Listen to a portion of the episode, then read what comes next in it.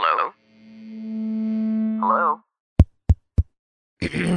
Podcast Network Asia. Welcome to the Narrow Door Podcast, kids. Come on in. I'm Sam O. Tina Ryan is in the house, along with instructor Aaron Russo of Shincheonji Church of Jesus, and our friend Jay Aruga, host of the Jay Aruga Show, the first Filipino podcast on conservative values. So get this, right? We were supposed to talk about this parable on the last episode, but instructor Aaron and Jay are such Bible nerds that they just talked shop for an hour, and here we are. Well, I'm excited because today's parable of song is a noteworthy one. Insert emoji of monkey covering his mouth here. It's my fave. I left you guys hanging last time though with a question, so let's get to it.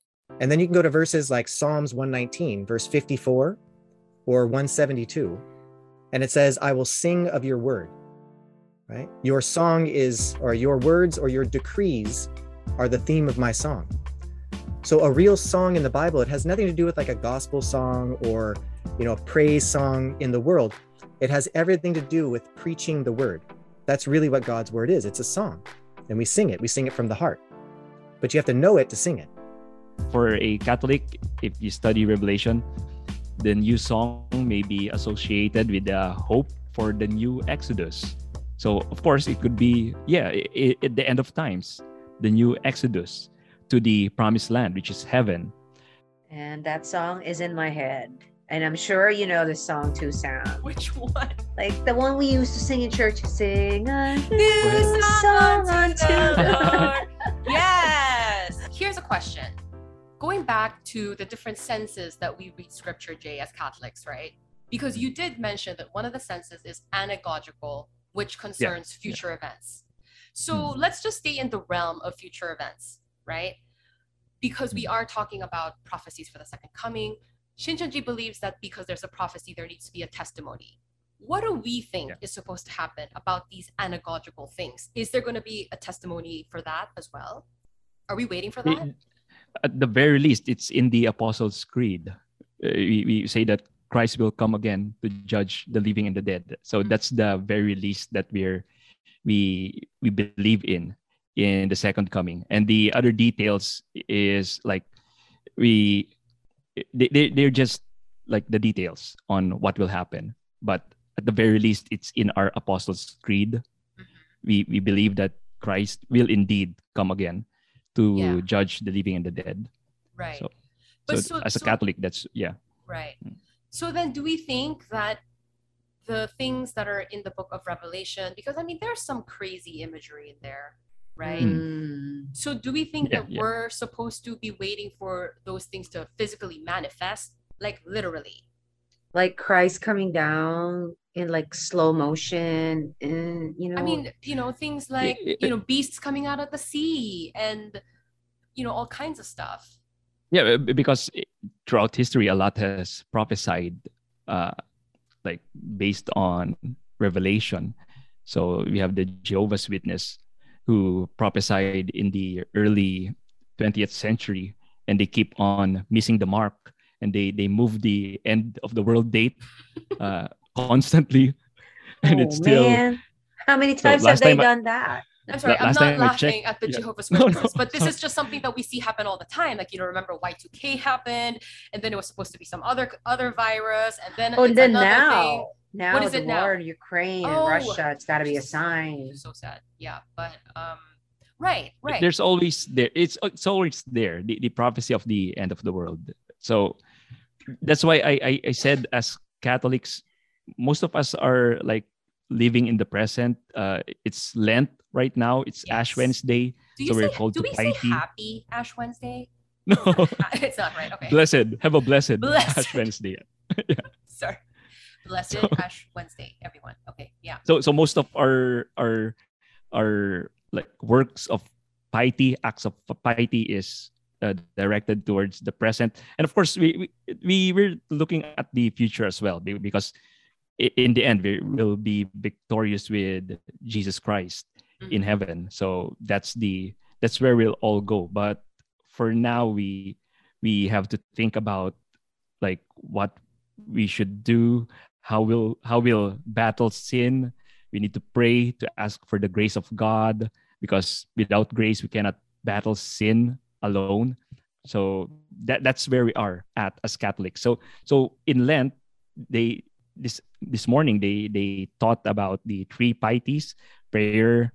So uh, this is from Matthew six: prayer, almsgiving, and fasting and abstinence. So so or abstinence. So that those are like what we're most for, for now that those are the things we're concerned of as catholics Right. so it's more of the internal the, the changing of the internal so to to be able to like to, to work through the external Got it. from Okay. inside yeah Okay. All right. So shall we then now move on to the song Parable then?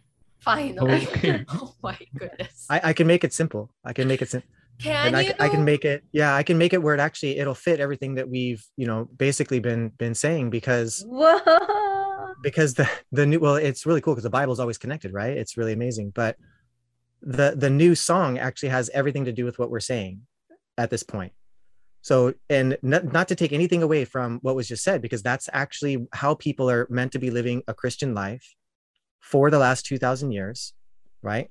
Believing in jesus believing that he died on the cross for our sins that we are sinful people that have to constantly be uh, vigilant and overcoming right? And fighting against ourselves. What paul always said you know he's got this battle in between him right? This battle of what he desires to do but what his body wants to do you know those kind of things. So when you go to the song itself now a song in the world of course it's got lyrics right? And people sing it. And the song in the bible it's something very specific. The song in the bible just to give the answer it represents really teachings. But what type of teaching is the important part?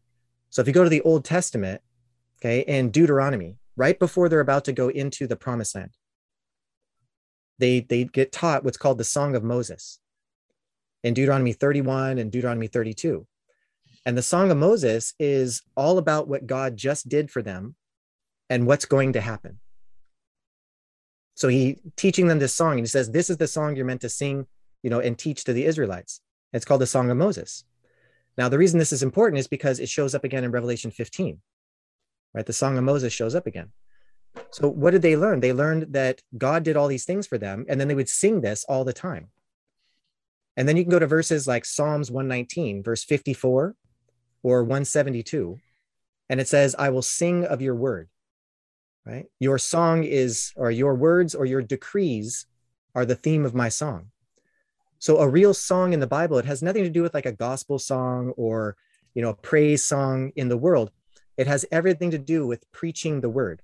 That's really what god's word is. It's a song and we sing it. We sing it from the heart. But you have to know it to sing it. So in the old testament the song of moses it was the law really is what it represented. The teachings of god for his people and also the prophecies about what would happen. Inside that song it says you know really what's going to happen is you're going to become fat and you're going to kick jeshurun grew fat and kicked. They're actually going to betray against god. He already promised that that would happen because he knew their heart. And sure enough that's what happened right? The betrayal took place. Now that song was sung for 1500 years but there was a prophecy. There's a prophecy in psalms uh, i think it's 33 it talks about a new song that will be sung. There's going to be a new song sung. And there's a lot of different prophecies actually in uh, the old testament that talk about a new song that i'm going to teach you things that you did not know before that type of thing so he promises a new song that will come. Well who's the fulfillment of the old testament? It's jesus. So now when jesus comes he's not teaching the same old song right? He's not teaching the same teachings of moses. He's not teaching the law of moses. He's teaching the fulfillment of the law is what he says right? I did not come to abolish it. I came to fulfill it. So exactly what jay was just talking about that's the sermon on the mount right? The beatitudes the sermon on the mount from matthew 5 to matthew like really 8 really 7 you know and 8 but mostly 7 and it's so matthew 5 6 and 7 he's on the mountain and he's preaching. But he's not giving the same law. He's giving a fulfillment of the law. And he's actually teaching a very spiritual law. Murder is not just physically killing somebody it's having hate within your heart right? Adultery is not actually physically committing adultery alone. It's actually you know lusting after a woman in your heart right? So all these different types of things. That becomes a new song that they sing. So the new song it represents the fulfillment of prophecy right and the teachings of god so what did jesus actually do he was singing the fulfillment of the old testament i am the fulfillment through this Right. For example, when he, I love this is one of my favorite things, but he unrolls the scroll of Isaiah in Luke chapter four, verses like 17 to 21. He unrolls the scroll of Isaiah and he reads Isaiah 61. Isaiah 61, verse 1 says, The Spirit of the sovereign Lord is on me. Right? He has, he has uh but chosen me, basically, has anointed me to preach the good news to the poor. And so for 700 years, you would think that that was Isaiah because it says, The Spirit of the sovereign Lord is on me. Mm-hmm. So you would have no idea that that's a prophecy because Isaiah is the one that wrote it, right? And he's writing all these amazing things. The Spirit's working through him, all that kind of stuff. But then Jesus actually unrolls it and says, you know, after reading it, he sits down and everyone in the synagogue is just looking at him. And it says, you know, he began by saying, This has been fulfilled in your hearing. So he was actually the fulfillment of that scripture. He was fulfilling it at that very moment. That's him singing the new song. And so all the people that listened, they had to learn the song of Jesus at the time of the first coming, which was the song of the fulfillment, him preaching the fulfillment of the Old Testament and the prophecies for the second coming. And so that's what we've been really learning and teaching for 2,000 years. We've been singing the song of what's called the Song of the Lamb. And again, the reason that's important is because it shows up in Revelation 15, right? Revelation 15, verse 2 and 3, it says they sang the song of Moses and the song of the Lamb, right? But the most important thing is the new song. So in Revelation chapter 14, verse 3, it says, Those on Mount Zion, they're singing a new song. So there's been a prophecy for a new song for 2,000 years. Yeah. And all we're saying right now is that everything that, that Jay has been saying is totally true up until a certain point. Just like it says the law and the prophets were until John, and then Jesus was teaching a new teaching. For 2,000 years, we have been drinking the wine of Jesus. We have been singing the song of Jesus. But what we're saying is now the fulfillment of Revelation has come. And the new song that everyone must learn is that fulfillment. And the only way to be a believer is to actually believe in that truth. Just like at the time of the first coming, right? Oh, sorry, you were going to say something? I, I mean, because I, I mean, I just want to clarify that doesn't mean that we're now abandoning what happened at the time of Moses, what Jesus taught, but this is just the progression in the salvation plan that God had prophesied like from the start. This is how he had always wanted it to go. Is what Yeah, is that's what why they saying, sing the song of Moses, the song of the Lamb, and the new song. But instructor Right. Aaron, Yeah. you have to be in the right mountain to know the new song. Yeah, yeah. Or do you have to have to you have to know the new song for you have to be in the mountain first, the right mountain, right? but the mountain itself is, you know, if you look at Daniel chapter two, it says the mountain filled the whole earth. Now, ah. literally, that's not possible, right? I mean, I'm one mountain fulfilling, you know, filling the whole earth. But what does that mean? Because it's not a literal place. Mount Zion is, you know, it's a spiritual place. It's it's God's temple, God's tabernacle, right? The church of God, the church of Jesus. That's not in a physical location. Sure, it starts in a, a certain place, just like Jesus started in Jerusalem, right? Born in Bethlehem, but Christianity is all over the world. Hmm. It's the same thing.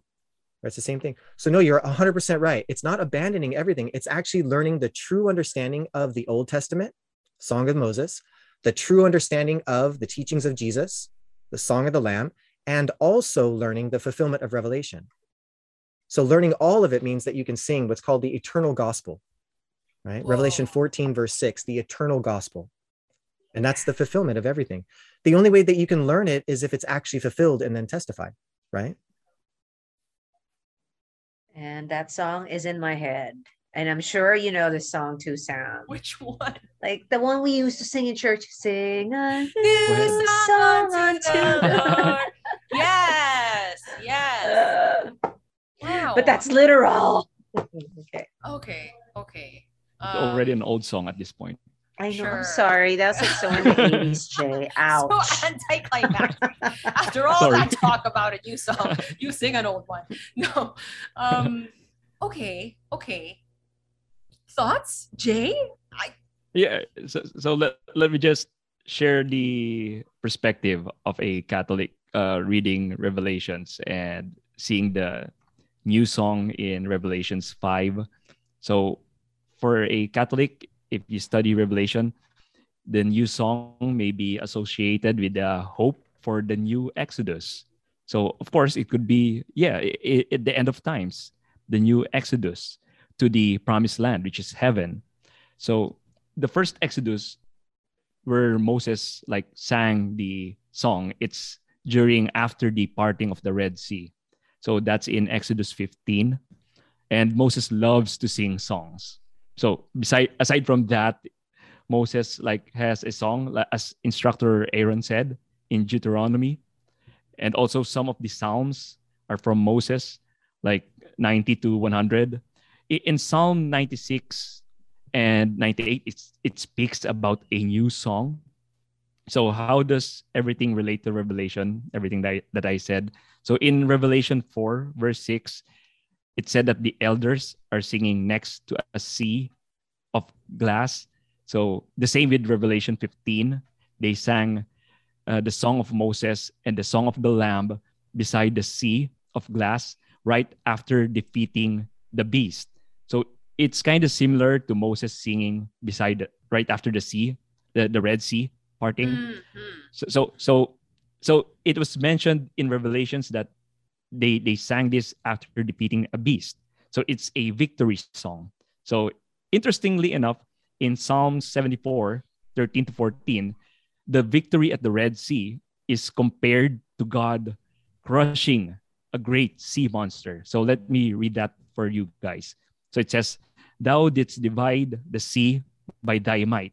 Thou did break the heads of the dragons on the waters. Thou did crush the heads of Leviathan.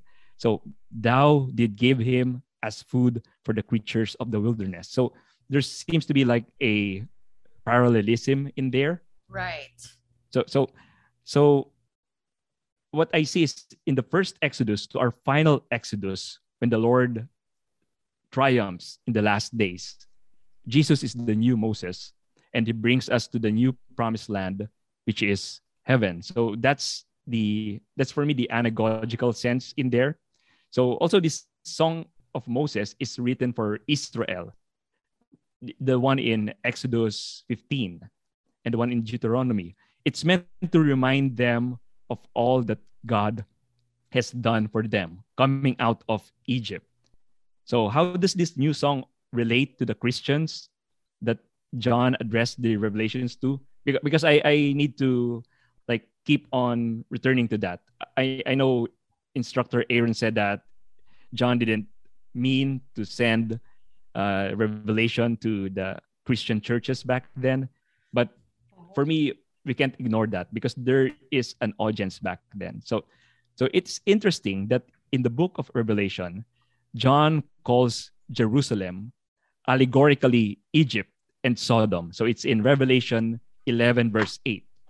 So in John's day, the song of Moses might be sung by Christians, reminding them of what the Lord has done for them coming out of the allegorical Egypt the destruction of Jerusalem as it is being judged.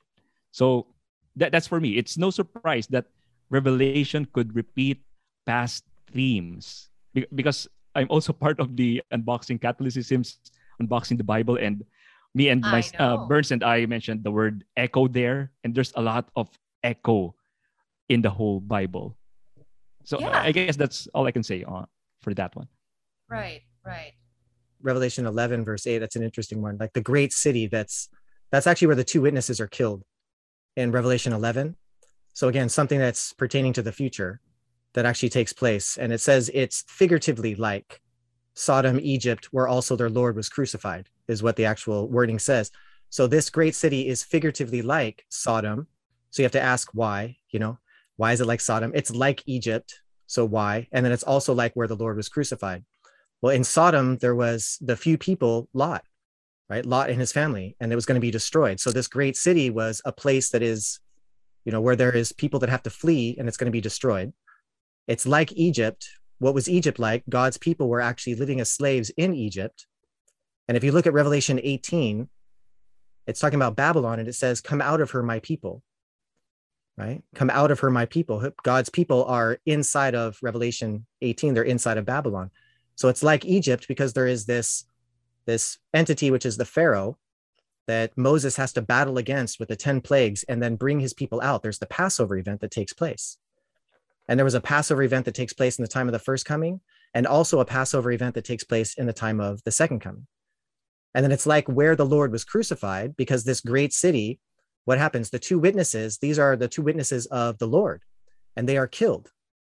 So these righteous people are killed by evil people inside of this holy city, just like Jesus was killed outside of Jerusalem in Golgotha. So this understanding of you know these what Jerusalem actually is, and this is another thing that we actually are really um, hmm, we're really trying to get to people to understand that even Jerusalem itself, or Israel, Zion, you know things like this, it's not the literal location that God is concerned with after a certain amount of time it's synonymous with God's people, right? It's synonymous with God's people. So in the Old Testament, Israel wasn't even a location, it was a person, right? Jacob's Jacob. name, yeah, Right. Jacob's name became Israel, right? It was given as a blessing. And then later, and what the term actually means is, you know, to overcome. And I, I, it might be a little bit too much to go into now talking about that particular thing. But Jesus is the one who overcomes in the time of the first coming, right? John 16, 33, I have overcome the world. So now he is the one who's referred to as, you know, Israel. And that's why he creates spiritual Israel through his 12 children, which are the 12 disciples. And then in the time of Revelation, there's the one who overcomes, who creates again the 12 tribes. So the Song of Moses, just like he said, there's a lot of songs that are sung.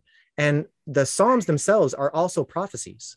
Not every single one, because again, God is hiding, you know, Jesus in the Old Testament as well. Throughout the entire Old Testament, Jesus is hidden in all those, you know, prophecies. So in Luke chapter 22 or 24, yeah, Luke chapter 24, verse 44, when he's actually talking to his disciples, he says, All these things had to happen to me that were written about me in the books of Moses, the Psalms, and the prophets. So he actually uses the book of Psalms to testify that those were prophecies about Jesus himself. So the new song that you're talking about inside of the Psalms, that's what was promised that Jesus would actually do. And then Psalm 74, that Leviathan, the coiling serpent, right? It's also in Isaiah 58. Uh, it talks about Leviathan, the coiling serpent, the monster of the sea. When that's really fulfilled, again, it's a prophecy for Revelation because the devil's not defeated. And that's who that monster is the serpent, the coiling serpent, Revelation 20, verse 2, right? Satan, the devil, the dragon, the ancient serpent, the monster of the sea. He's the one that actually is in control of inside of Revelation, there's Babylon, which is referred to as the sea. So he's the one that actually is inside the sea. The dragon itself is not defeated until Revelation chapter 20. That's when he's actually defeated. So even that's a prophecy for the time of the second coming. Same thing at the time of Genesis. This is why I say Revelation is just like Genesis as well, because there's the promise and prophecy of, you know, the child that will be born from the woman who will, you know, eventually crush the serpent's head.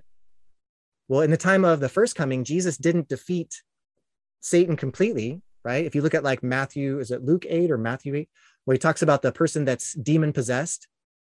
And they're like, What do you want with us, Son of God? It's not yet the appointed time.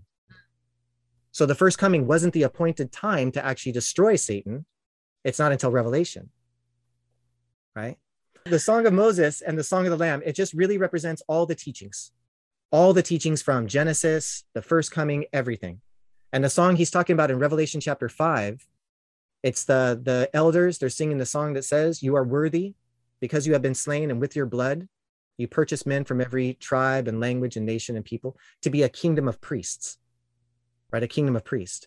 And we've talked about those before, you know, in the past, but I'll leave it for there. You said you were gonna make it easy, instructor Aaron. Well, I was about the song. The song I did, right? The song was simple. Yeah. there there are a lot of parallels that's why i brought up the like the literal sense is the jerusalem temple and the the jerusalem temple for the jews they it's like the world to them. It- it- the world was created the universe was created in genesis in seven days. And whenever the jerusalem temple was created it's always like 70 years or it's always seven. There's al- always seven in there. And for the Jews, like the four corners of the Jerusalem temple, uh, it symbolizes the four corners of earth. So there's a lot of the Jews are fond of like numbers, symbols through numbers. So the number seven is the number of the covenant and the number of completion, uh, as well as the corners of the earth. The Jerusalem temple symbolizes that. So it's for them, it's the world to them. So so that's why when it got destroyed in 70 AD, it's kind of like uh, this, the end of the world for them. It's an end of an era for the Jews, and it's the start of the the church becoming like uh, spreading all around the world.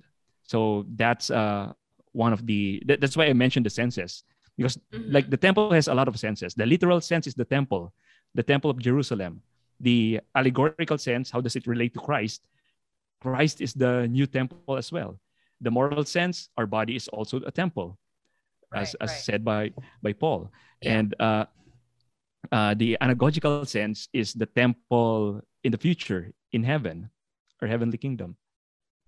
So right. that's the reason why why I see a lot of echoes going on in scripture because there it's really mind blowing once you see these uh, like echoes, the repetition of themes, the typology, and all those jazz. I think we agree on that actually. I think we see eye to eye on that. I mean, we mentioned earlier about how, you know, things in the Old Testament, I think most of them were really more physical, but then you see like a spiritual transition of the same thing in the time of the first coming. And now we're saying, I think Instructor Aaron is saying at the time of second coming, you know, all of these things were already kind of, again, foreshadowed in the past. And there's a moment of completion completion i suppose is a, is a word for it. Like at some point in time all of these things are supposed to fit like a puzzle. And they're supposed to align is the sense that i'm getting. I suppose you know we've heard what new heaven and new earth shincheonji church of jesus has to say about this figurative language of song that we see in the book of revelation and in other parts of the bible. Jay you know you've shared with us how yes this word song new song Moses' song, even an old song, thanks to Tina. I mean, those things are, yeah, we see that all throughout the Bible. And I suppose at this point in time, when a church says there is a testimony, because all of these things actually pertain to something.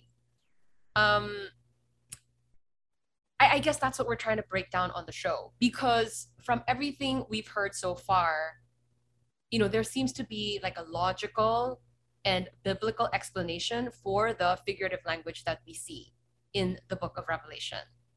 Um, Tina, what, what do you got? That there is a new song that we don't know of. if we believe. Yeah, the the hard part is the hard part for me, I'll put it this way. The hard part for me is because everything is so attached, right? Everything is is connected when it comes to uh, the understanding of the Bible from the Old Testament, first coming, and you know Revelation. That when one thing is is not explained fully, it's hard to be able to attach it all together and that's why i've mentioned this in the past but that's why you know these lessons are taught in a certain way Yeah. right in a certain way so you can build on them right it's like building blocks of understanding just like when you're going to learn mathematics you have to know what plus and minus mean before anything else because if you don't know that nothing else is going to make sense. No So, wonder example- I never passed my math classes. yeah.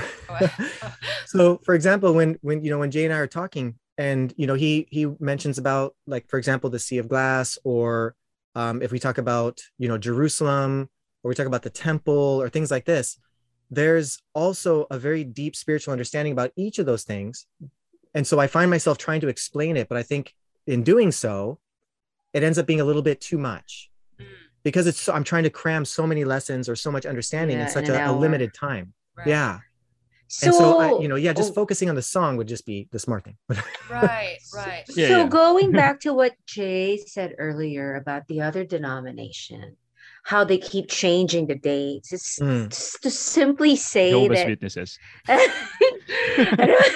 I don't say so I to to me like I, I feel like the, the reason why they keep changing the date is because they don't fully understand what is happening in the revelation. Wait, so they really do that? Like they they legit do that? I did not know. If- Tina, are you okay? Yeah, they, if- they if move the, world goalpost. Yeah. They do? they- They do?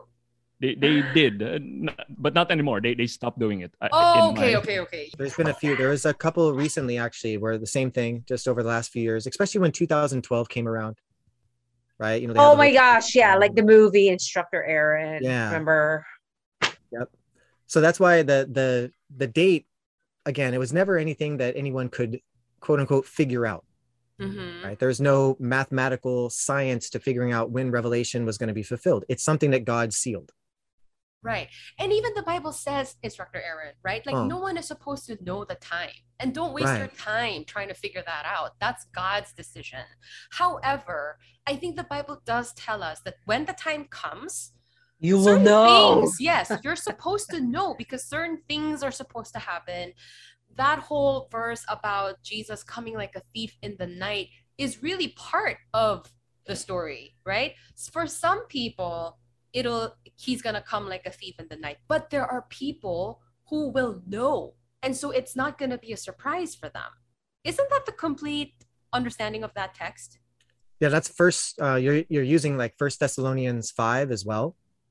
So in First Thessalonians five, there's children of darkness and children of light, and it says, "To those that are in the darkness, he will come like a thief in the night. But you are not children of the darkness; you are children of the light. So he will not come to you like a thief." So meaning this, it's when the event happens, no one knows. It's a it's definitely happens just the moment that God decides, right? And no one in the world will know when it actually takes place just like the time when you know john the baptist is chosen you know through elizabeth to give you know to give birth to john the baptist. Nobody knew what was going on or the moment that jesus was going to be born. No one knew the day he was going to be born right? No one knew that exact day or how it was going to happen or any of those things once it does happen then it becomes history. And then history can be taught right? It's the same thing with revelation.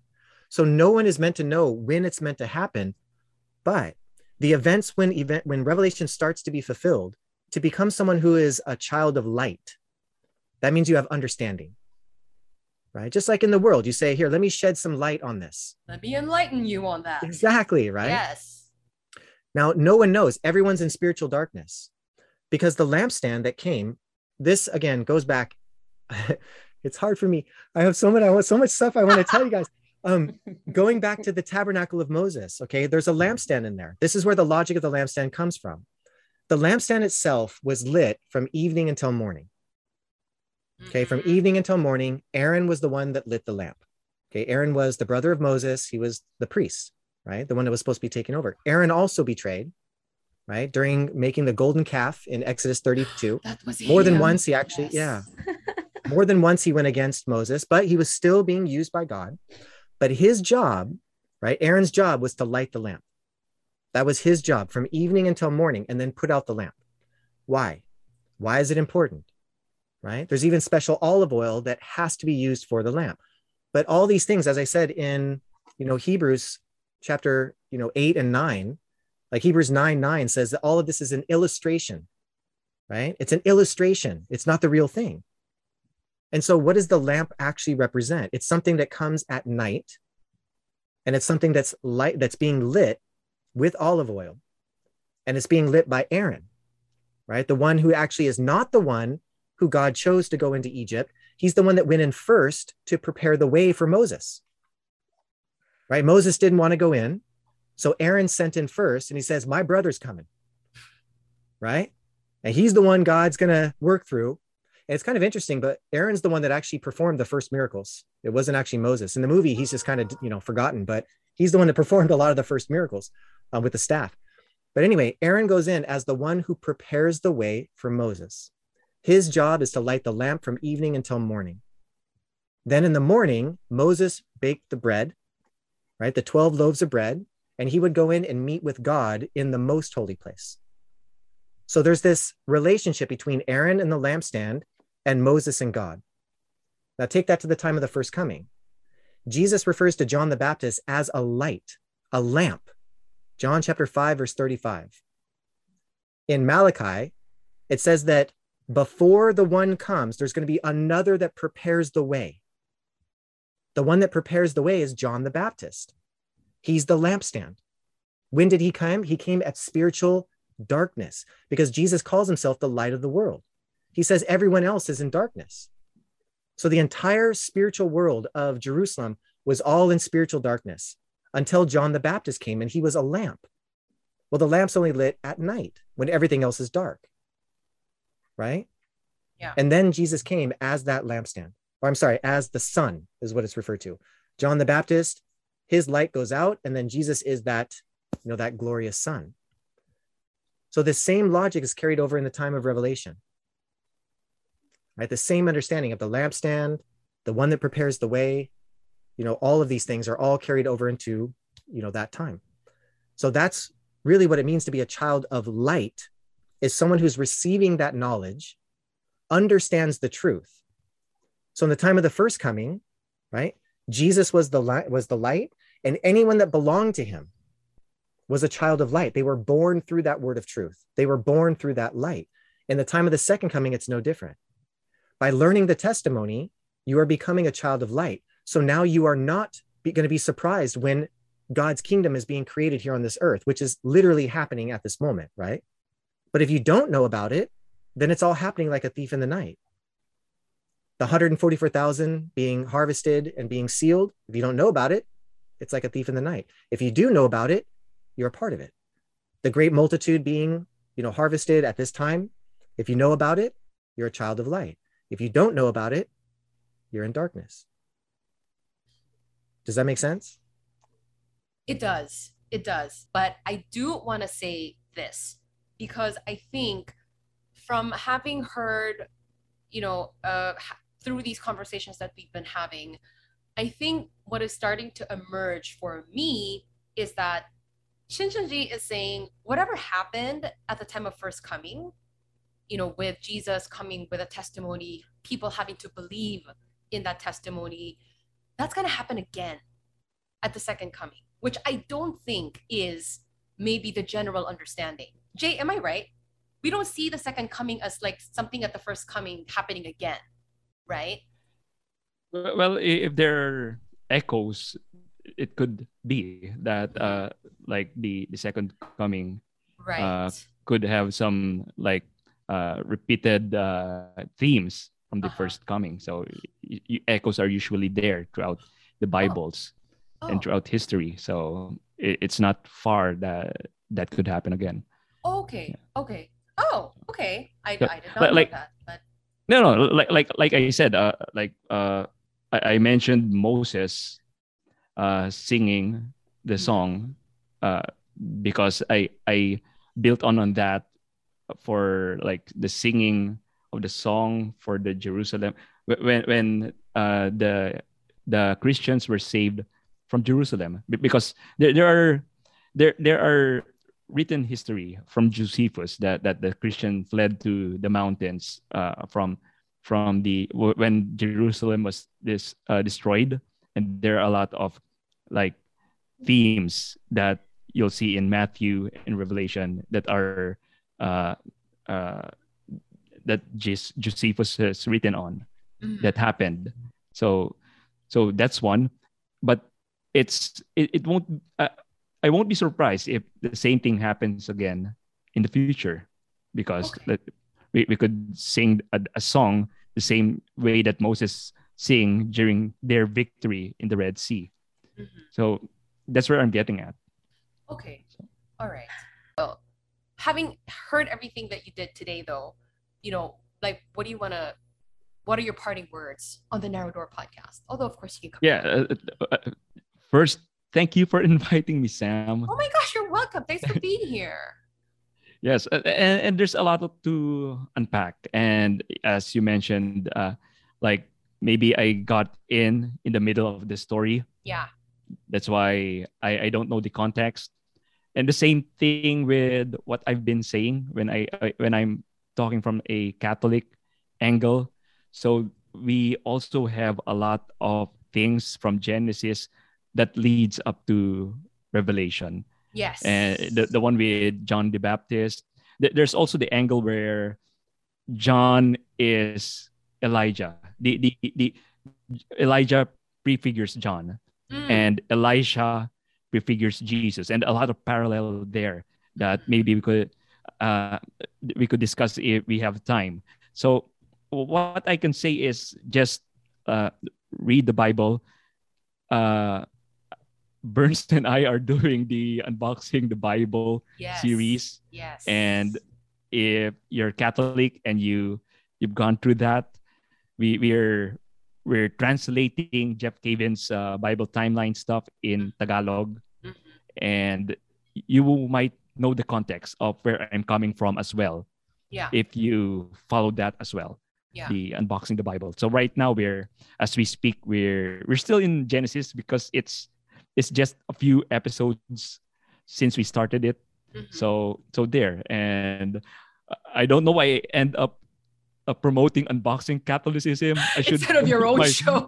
I should promote my own show, the Jay Aruga Show podcast. Yeah, yeah.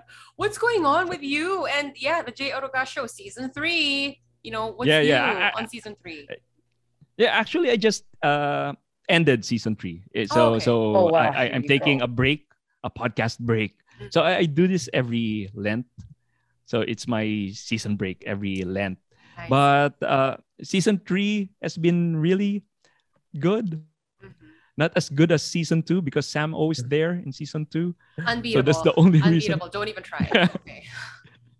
We have uh, like guests there, Jeff Cavins, as Sam, Sam mentioned, Trent Horn, Jason Evert, and a lot of other foreign guests.